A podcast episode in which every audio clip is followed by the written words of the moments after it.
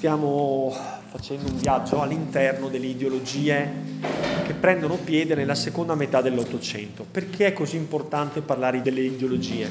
Perché gli stati borghesi nel corso della seconda metà dell'Ottocento vanno assumendo sotto molti aspetti le forme che hanno nel mondo di oggi.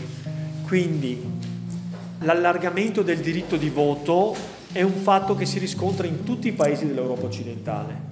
L'Italia, la Francia, la Germania, l'Inghilterra, tutti questi paesi vanno incontro a un progressivo allargamento del diritto di voto, quindi la sinistra storica in Italia non è che faccia qualcosa che è in controtendenza con la sua epoca, fa quello che fa la sua epoca. L'estensione dell'accesso alla scuola, l'aumento degli anni di scolarizzazione è un fatto che registriamo in Italia la sinistra si occupa di questo problema più della destra, ma è un fenomeno che riguarda anche l'Inghilterra, la Germania, la Francia e gli altri paesi dell'Europa occidentale. Così come la nascita di partiti di massa. Nell'Ottocento ancora questi partiti non esistono, esistono i partiti liberali rappresentati da notabili, cioè da quella elite della società che può votare e essere votata.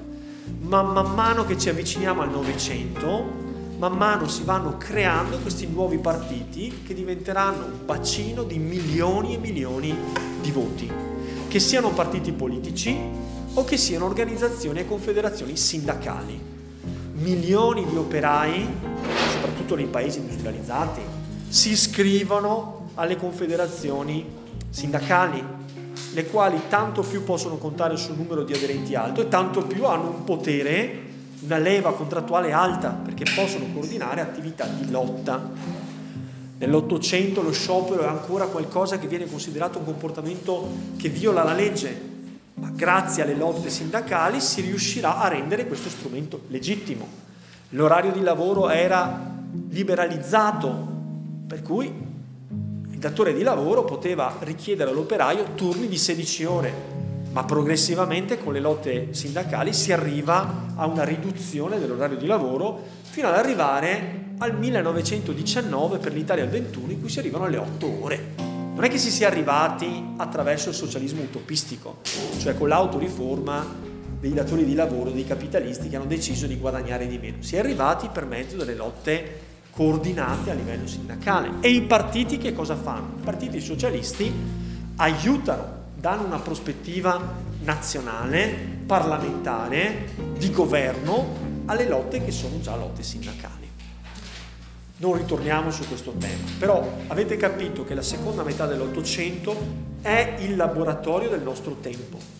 Ormai la Costituzione è irrinunciabile per tutti i paesi, la Repubblica è presente in alcuni paesi come per esempio la Francia, dopo la caduta di Napoleone III c'è la Terza Repubblica francese, dopo quella del 92 e quella del 48, 1792-1848, la Terza Repubblica francese. In altri c'è la monarchia, ma c'è un Parlamento, il suffragio va ampliandosi, ci sono leggi anticlericali di solito che hanno come obiettivo quello di separare lo Stato laico rispetto alle materie che riguardano la fede e la spiritualità. Vi ricordate per ripassare la differenza che abbiamo detto ieri tra marxismo e anarchia, Bakunin, anche forse una cosa che andava sottolineata meglio, la differenza tra Marx e Bakunin è anche la base sociale. Gli anarchici sono contadini essenzialmente, mentre i socialisti marxisti ritengono che la classe rivoluzionaria non sia eh, rappresentata dai braccianti agricoli, ma sia rappresentata dagli operai. Sono loro che vivono in fabbrica e le fabbriche sono un grande laboratorio di idee, mentre i contadini da secoli sono preda di una cultura ferma. Poi abbiamo visto i revisionisti di Bernstein, abbiamo visto i leninisti, abbiamo visto i sindacalisti rivoluzionari. Tutte costole di questa sinistra che ha in mente una trasformazione globale della società, ma le vie e i mezzi possono essere differenti. Però allora la domanda che vogliamo porci adesso è la seguente. Ma la Chiesa che cosa fa? Perché mi domando della Chiesa? Perché la Chiesa tradizionalmente è sempre stata a contatto con gli ultimi. Chi è che si prendeva cura degli appestati durante no, i contagi, le pestilenze, le epidemie? La Chiesa, sempre con gli ordini che erano vicini, più vicini, non certo il Papa, ma gli ordini, i Cappuccini, i Francescani, erano stati vicini. Ecco, chi dialogava continuamente con le grandi masse popolari? Pensateci, le masse popolari erano cristiane e andavano a messa. Chi è abituato a conoscere il popolo, a avere il contatto con la cultura del popolo? È il parroco, è lui che conosce. Quindi la Chiesa rinuncia completamente a come dire, esercitare la sua influenza sul popolo, dopo che per secoli l'ha esercitata. Allora dicevo, non è paradossale che da quando c'è stata la rivoluzione francese il controllo culturale del popolo sia passato dalle mani della Chiesa alle mani dei giacobini a suo tempo e adesso nelle mani dei socialisti. I socialisti dialogano con gli operai, i socialisti magari nelle diverse varianti, per esempio gli anarchici dialogano con il mondo contadino, con i braccianti agricoli. Non è paradossale che la Chiesa si lasci sfilare il controllo delle masse popolari? Pensate al ruolo che la Chiesa ha avuto nel mondo medievale, quando veramente aveva una presa fortissima poteva condizionare, addirittura creava e distruggeva imperatori a suo piacimento. Se vi ricordate la lotta per le investiture abbiamo avuto modo di parlarne. È possibile, è plausibile che la Chiesa abbia semplicemente dimenticato il suo rapporto privilegiato con le masse popolari. Ecco, nella seconda metà dell'Ottocento la Chiesa si trova attanagliata da questa modernità che sta avanzando e passa da una situazione iniziale di rifiuto e di condanna totale di tutte le forme di novità, che siano costituzioni, che sia liberalismo, che sia Stato laico, che sia tolleranza religiosa, tutto questo viene condannato dalla Chiesa come eresia, come errori del secolo. Ma progressivamente, notando l'irreversibilità del fenomeno, di come non si tratti di un fuoco di paglia come poteva essere, poteva apparire la rivoluzione francese, per cui la Chiesa ha provato a stringere i denti aspettando tempi migliori, ecco la restaurazione pareva pure che i tempi migliori fossero arrivati. No, adesso non ci si può più illudere. Quindi i papi successivi prendono in considerazione la necessità di assumere un atteggiamento di maggiore apertura e dialogo con le trasformazioni ormai irreversibili dell'industria, di nuove classi sociali, di stati che si formano e che portano via i territori della Chiesa, come nel caso dell'Italia. E dunque per gradi vedremo che la Chiesa si convincerà della necessità di provare a proporre un'alternativa al socialismo. Perché il socialismo, bene o male, che cosa predica? Predica violenza, lotta di classe. A parte la socialdemocrazia, che dice che si può arrivare al socialismo sì attraverso riforme democratiche, attraverso il voto. Ma a parte questa costola, tutte le altre parlano comunque di violenza, sindacalismo rivoluzionario, leninismo e bolscevismo, violenza. La Chiesa ha una visione diversa e ha una sua proposta. Quindi nascerà l'associazionismo cattolico e progressivamente si creeranno le condizioni anche per grandi partiti cattolici, partiti che diventeranno partiti di massa. Qual è il partito che ha governato l'Italia dal 1948 fino al 1992? la democrazia, e che cos'è? È un grande partito cattolico. Nei 45 anni della Prima Repubblica Italiana ci sono stati la democrazia cristiana, il Partito Comunista e il Partito Socialista, i primi tre partiti. Quindi due partiti di ispirazione socialista, uno più radicale, rivoluzionario, comunista, uno più gradualista e riformista, socialista, e poi la democrazia cristiana. Il primo partito in Italia è stato regolarmente la democrazia cristiana. Ma la democrazia cristiana teoricamente nell'Ottocento non poteva esistere. Perché non poteva esistere? Perché il Papa aveva proibito, a causa della presa di Roma, ai cattolici di partecipare alla vita civile dello Stato italiano. Non doveva esistere un partito. I cattolici, se erano bravi cattolici, avrebbero voltato le spalle e boicottato lo Stato italiano. Pensate che vulnus, che ferita, che tragedia per un regno che si era creato, tra le mille contraddizioni e problemi, aveva anche il Papa che l'aveva scomunicato, non l'aveva riconosciuto, l'aveva considerato illegittimo. Allora, la gradualità la vediamo con questi papi. Pio IX è il Papa che inizialmente pareva essere il Papa del Risorgimento, quello che doveva aiutare l'Italia a unificarsi. In realtà la, pre- la breccia di Porta Pia la si è fatta contro di lui e dopo l'equivoco iniziale ha sempre remato contro l'unità d'Italia. Pio IX addirittura emana l'enciclica Quanta cura del 1864 in cui condanna tutto come errori del secolo, liberalismo, cioè la dottrina che stabilisce la separazione dei poteri, l'esistenza di parlamenti, l'esistenza di elezioni, la democrazia, altra aberrazione, il popolo che si autogoverna, condannata dalla Chiesa, il socialismo, perché il socialismo predica l'odio, perché il socialismo predica la fine della proprietà privata, quindi predica, predica contro la religione, perché Marx definisce la religione l'oppio dei popoli, cioè il modo con cui i popoli vengono storditi e irregimentati dal potere. Quanta cura è l'enciclica? Contro in generale la modernità e sostituisce, contrappone ai nuovi feticci, agli idoli della modernità, questi idoli pagani dal punto di vista della Chiesa, contrappone che cosa? Culti religiosi, nuovi dogmi di fede. Per esempio il culto mariano e il dogma dell'Immacolata Concezione. Oggi sappiamo che c'è no, il ponte dell'Immacolata, cosa vuol dire? La nascita di Gesù è avvenuta per un concepimento immacolato, senza consumazione.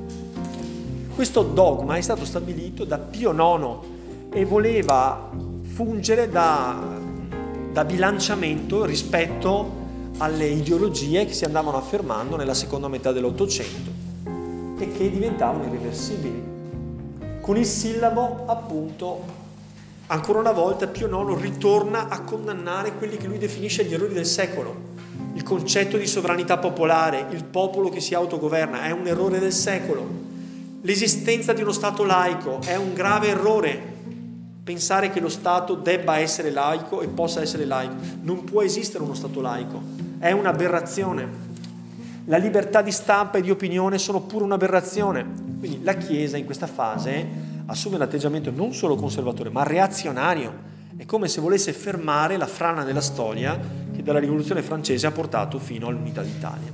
Il culto mariano significa promuovere la devozione nei confronti di Maria come se si trattasse di un'altra persona divina. Padre, Figlio e Spirito Santo. Maria è di più di qualunque altro santo e sembra quasi avvicinarsi a una delle tre persone di Dio. Le persone vengono incentivate ad adorare Maria come, quasi come se fosse un Dio. Ecco. Dunque, le risposte sono risposte di natura religiosa a quelle che sono invece sfide del secolo. Il Concilio Vaticano I addirittura sancisce l'infallibilità del Papa. Qualunque cosa dica il Papa è sicuramente vera perché divinamente ispirata. Si capisce che sono delle mosse, delle contromosse mh, anacronistiche che sono lontane dallo spirito del tempo e sono quasi incomprensibili, tanto è vero che dal cuore stesso della Chiesa emerge la necessità di una riforma profonda, di un nuovo modo di vedere. Pensate al Papa di oggi, se lo possiamo considerare infallibile e se potrebbe assumere un atteggiamento di questo tipo nei confronti delle nuove sfide dei tempi. Vediamo il Papa attuale è un Papa molto possibilista rispetto ai nuovi problemi, cioè la questione, non so, il sacerdozio femminile, eh, l'amore tra omosessuali, sono tutti temi che sono relativamente nuovi.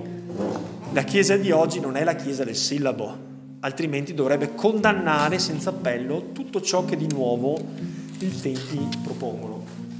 Con Leone XIII l'enciclica significativamente, siamo già molto avanti, nel 1891, si intitola rerum novarum, delle cose nuove, quindi novità.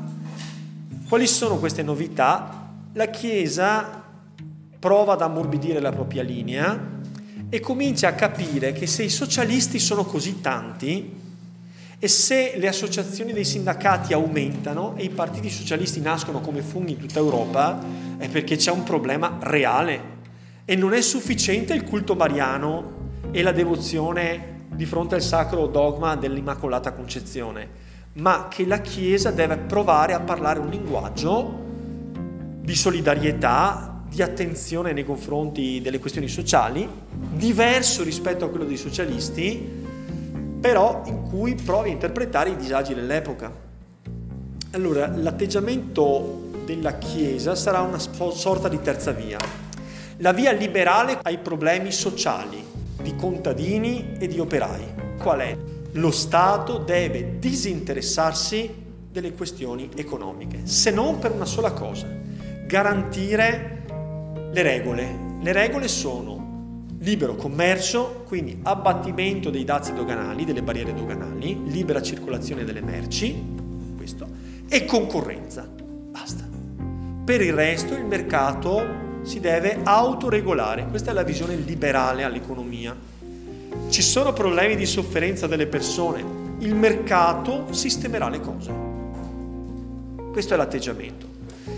Lo Stato liberale che atteggiamento può avere nei confronti degli scioperi? Lo sciopero è un'azione concordata e collettiva e corrisponderebbe dalla parte dell'industria a un cartello. Cioè un cartello cos'è? quando le aziende di uno stesso settore produttivo si accordano per allinearsi sullo stesso prezzo. Se io vado a comprare pneumatici e non c'è concorrenza perché si mettono d'accordo che i pneumatici devono costare X, allora questo turba le normali dinamiche concorrenziali. Io come acquirente devo comprare il miglior pneumatico al miglior prezzo. Allora il cartello rovina, quindi lato produzione il cartello, lato operai lo sciopero. Lo sciopero è un'azione che turba il libero mercato. Ma il punto è questo, che se l'operaio è indispensabile verrà pagato tanto, se non è indispensabile verrà pagato poco. Quindi i liberali contrastano questa visione. Perché la Chiesa non può accettare il liberalismo? Quali sono i valori che la Chiesa promuove tradizionalmente e che sono incompatibili con la visione liberale? L'egoismo è elevato a valore nel sistema liberale. Tutti dobbiamo essere egoisti e l'egoismo individuale fa il benessere pubblico. Perché la mano invisibile funziona così, ognuno persegue il bene per sé e facendo il bene per sé fa il bene di tutti. Ok? Altri valori che sono incompatibili del liberalismo, valori del liberalismo sono incompatibili con i valori cattolici. I valori religiosi sono la solidarietà, la carità, non sono i valori della concorrenza. Il consumismo si basa sull'edonismo, cioè sul piacere, sull'idolatria delle merci, cioè il fatto che il significato della vita è legato alle merci che possiedi, che puoi comprare, a cui puoi accedere. E questa è una forma di idolatria. La Chiesa promuove invece una visione spirituale della vita, eh, legata al tema della salvezza dell'anima, del paradiso, eccetera. Il senso della vita non è consumare molto, questa è una, una visione idolatrica in un certo senso, no? Pagana, ecco per dire, cioè legata al culto del, dell'idolo che è la merce. E poi il culto si sposta sul culto del denaro che è lo strumento per avere la merce. L'egoismo appunto dà luogo anche a una visione individualistica. Cioè, non esiste la società, esistono i singoli membri della società e ognuno si comporta per sé, pensando a sé e non pensando all'altro. Questa è una visione che sicuramente anche la violenza intrinseca, no? la diseguaglianza con cui alcuni diventano molto ricchi, altri rimangono molto poveri. Il fatto che i ricchi non debbano prendere in considerazione l'elemosina nei confronti dei poveri, anche questo è un elemento estraneo alla visione della Chiesa. Facciamo lo stesso gioco rispetto ai valori del socialismo. Che cosa c'è nel socialismo che è inaccettabile per la Chiesa?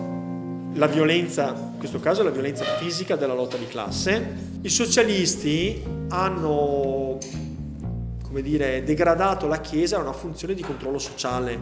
La Chiesa ha avuto una funzione negativa nella storia, cioè ha preservato il potere nelle mani di chi ce l'aveva. Quindi la Chiesa viene considerata come un fattore negativo. Per emancipare i popoli bisogna scristianizzarli. Non si accorgono i marxisti che stanno proponendo un'altra religione, che è quella del marxismo, una visione religiosa in fondo di una religiosità laica. Quindi l'assenza di visione spirituale, in fondo anche i marxisti hanno una visione materiale, perché loro abbracciano un'ottica redistributiva diversa, ma non mettono in dubbio il paradigma per cui al centro ci deve essere la questione del benessere materiale. La Chiesa invece non si preoccupa di questo. No? Quindi quale potrà essere il modello della Chiesa che sia fedele ai suoi valori ideali del passato? Che cosa potrà dire agli operai e ai contadini? Beh, in passato aveva indicato loro la strada della pazienza, della sopportazione, dell'accettazione del modello che Dio aveva voluto sulla terra, della difficile strada per raggiungere la salvezza e della compensazione che avrebbero avuto nell'aldilà. Questa era la strada. Adesso non è più proponibile, perché gli operai si iscrivono tutti al socialismo. Quindi se la Chiesa vuole mantenere dico semplicemente un ascendente, ma vuole interpretare lo spirito di tempi nuovi. Non è più possibile raccontare la storia che andava bene nel Settecento. Adesso qui siamo alla fine dell'Ottocento, inizio del Novecento. È una via mitigata con cui da un lato si persuade chi ha il potere economico e il capitale per virtù cristiana a rendere compartecipi i suoi operai e gli operai di provare a trovare un compromesso. Quindi la Chiesa vuole rappresentare il disagio sociale, ma senza che ciò comporti la rottura, in nome di un bene superiore che è quello rappresentato dal discorso religioso. Va bene? Quindi nasce con Rerum Novarum, iniziano i primi esperimenti di associazionismo cattolico. Per esempio, società di mutuo soccorso non di ispirazione socialista, ma di ispirazione cattolica. Io che sono un operaio che sta un po' meglio, posso accantonare una piccola somma per creare una cassa comune con quelli che stanno peggio di me. E lo faccio per carità cristiana, in nome dei valori cristiani e non in nome di valori socialisti che portano alla lotta di classe. La cooperazione, per esempio, si dice che lo Stato deve cominciare a pensare a mitigare la gelida e crudele legge della concorrenza e del libero mercato. Deve cominciare a redistribuire in maniera che anche gli operai possano avere, anche i contadini possano avere un tenore di vita. Non si può lasciare i poveri indietro. In fondo questo è coerente con il messaggio cristiano. E allora questa carità si può istituzionalizzare con interventi redistributivi dello Stato. Con Pio X, che viene pieno del Novecento, addirittura c'è tutto un fenomeno che prende il nome di modernismo. È tutta la Chiesa che prova a dare delle risposte. Ci sono modernismi di varia natura che riguardano la teologia, la filosofia, la politica e la letteratura, ma l'esito più consistente di questa rivalutazione del ruolo e della posizione della Chiesa nella società contemporanea è la nascita di partiti cattolici, anche in Italia anche in Italia, altrove prima che in Italia, ma perfino in Italia, subito dopo la Prima Guerra Mondiale, si forma un partito cattolico. Come si chiamerà? Si chiamerà Partito Popolare Italiano e verrà presto sciolto dal fascismo.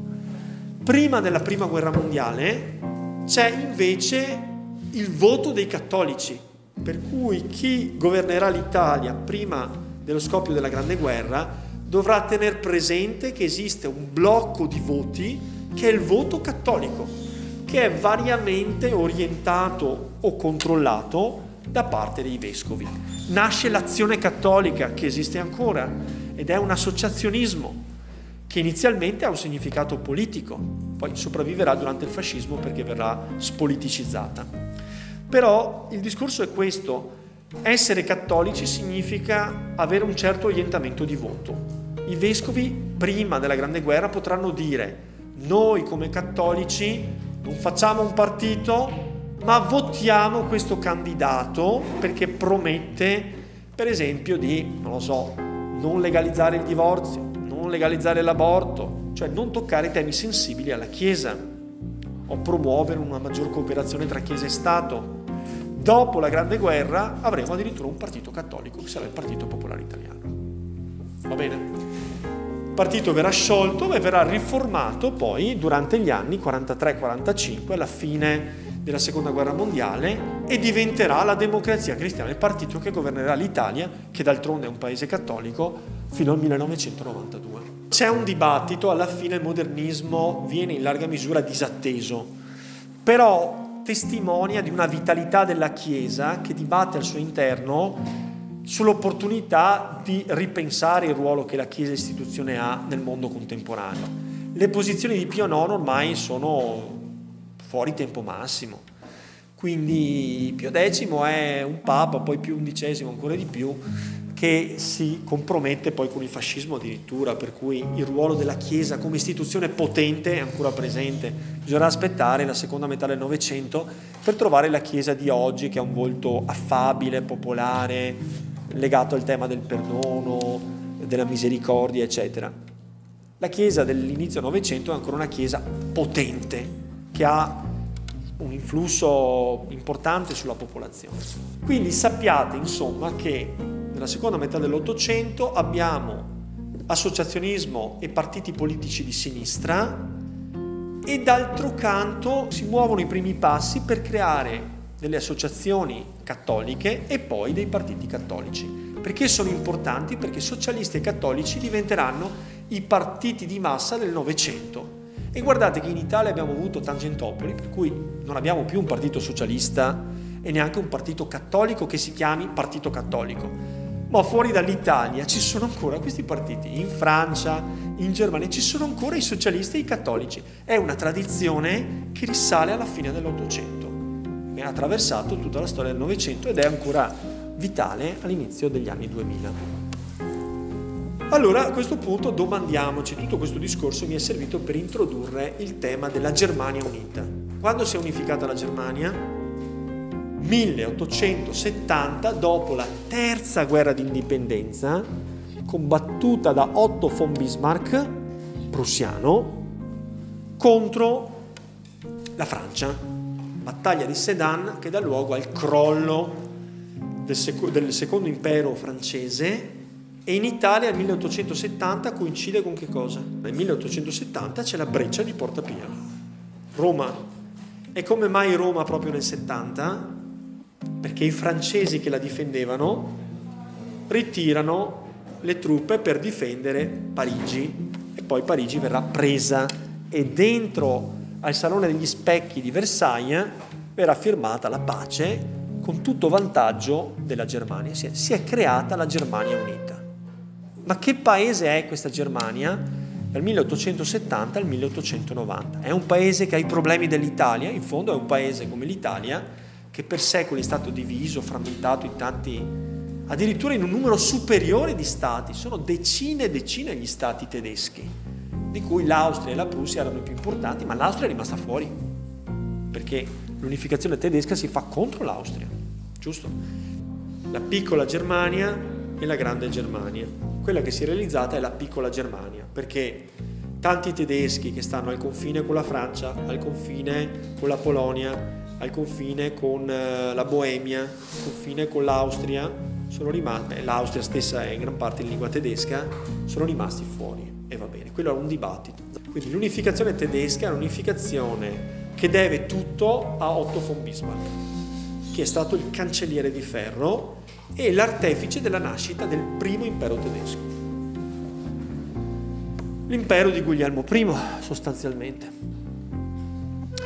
E, ed è stato tutto pianificato dall'alto. Vediamo allora adesso come viene amministrato lo Stato tedesco. L'amministrazione dello Stato tedesco è diversa rispetto all'Italia. Lo Stato tedesco prevede, primo, il suffragio universale, subito. L'Italia no, suffragio ristretto su base censitaria. Prevede un'organizzazione federale. L'Italia? No, l'amministrazione viene centralizzata e tutte le legislazioni locali vengono abrogate per assorbire invece la legislazione piemontese. In Germania no.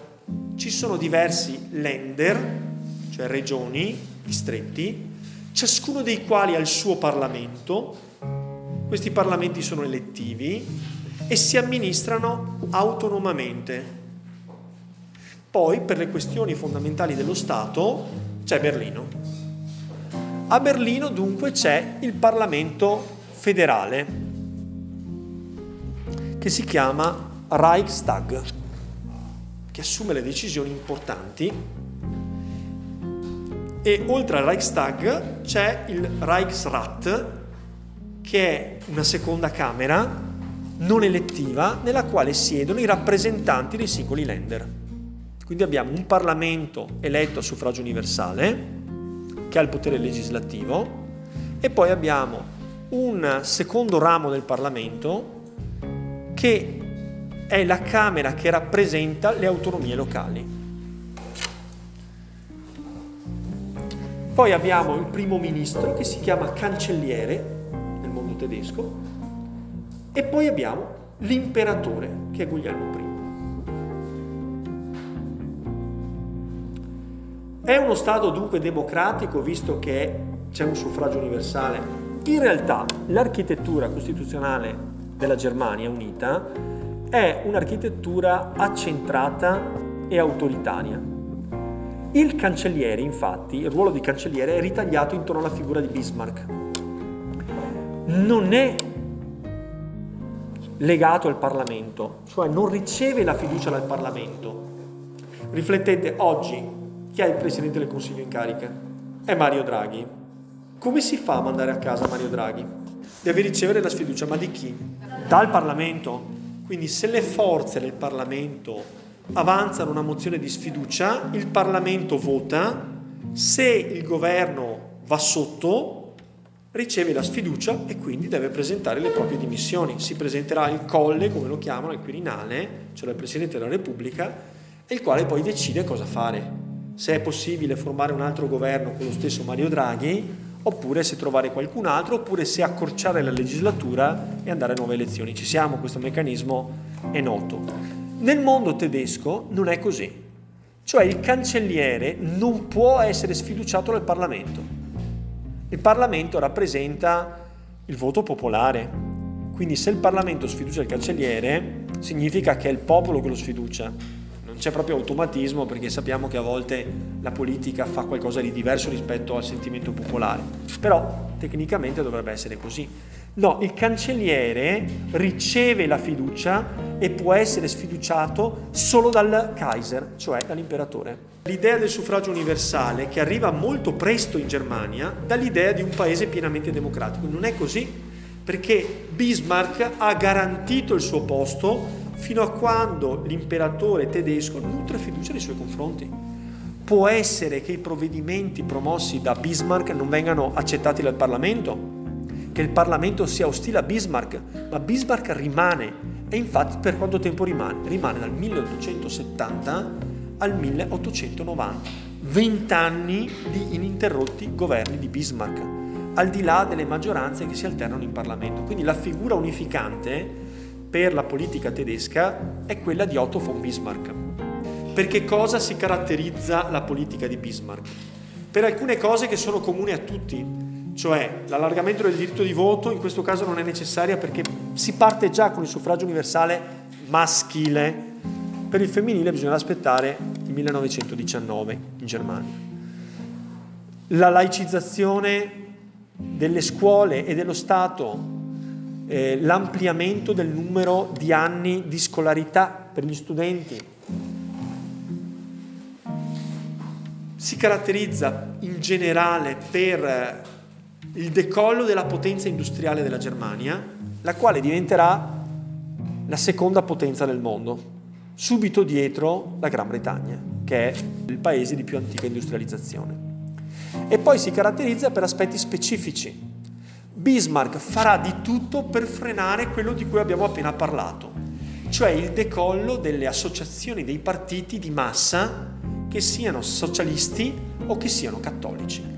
Gran parte dei suoi vent'anni sono spesi all'interno del paese per provare a frenare l'avanzata di questo voto popolare che basandosi sul suffragio universale favorisce i partiti di massa, cioè quelli socialisti e quelli cattolici. Farà di tutto, farà Kulturkampf, la lotta per la cultura, per la civiltà contro i cattolici e metterà in atto delle leggi che dovrebbero frenare l'avanzata socialista. Entrambe queste politiche daranno risultati disastrosi perché al di là di tutto il Partito Cattolico, il cosiddetto Zentrum tedesco, che esiste ancora, il Partito Cattolico, e il partito SPD, che è il partito socialista tedesco, decollano nei consensi e metteranno sempre più in minoranza il cancelliere fino a quando se ne stancherà lo stesso Kaiser che lo manderà a casa. Ma questo lo raccontiamo la prossima volta.